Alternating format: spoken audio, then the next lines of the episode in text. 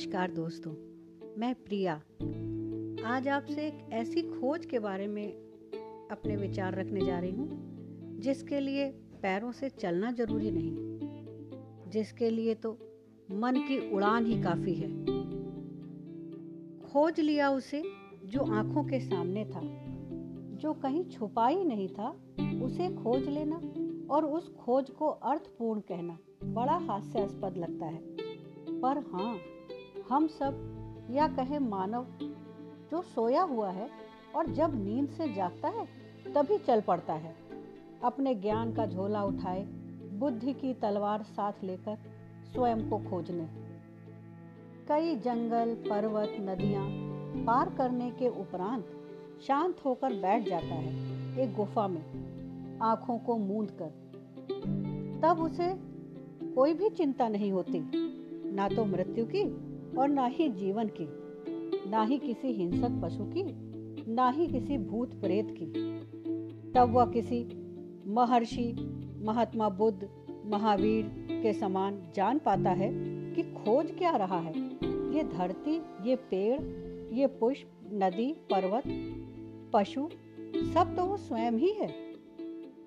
उसका विस्तार है ये प्रकृति और अंत है यह शरीर। शरीर के भीतर की प्रकृति का मिलन जैसे ही वायु प्रकृति से होता है, शरीर महत्वहीन हो जाता है।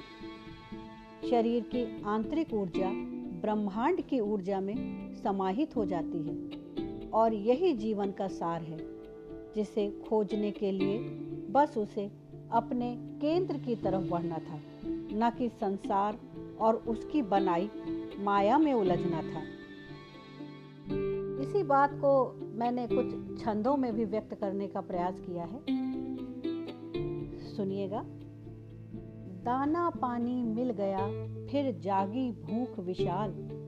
मैं मरा, तृष्णा मरी, अंत हुआ उद्धार।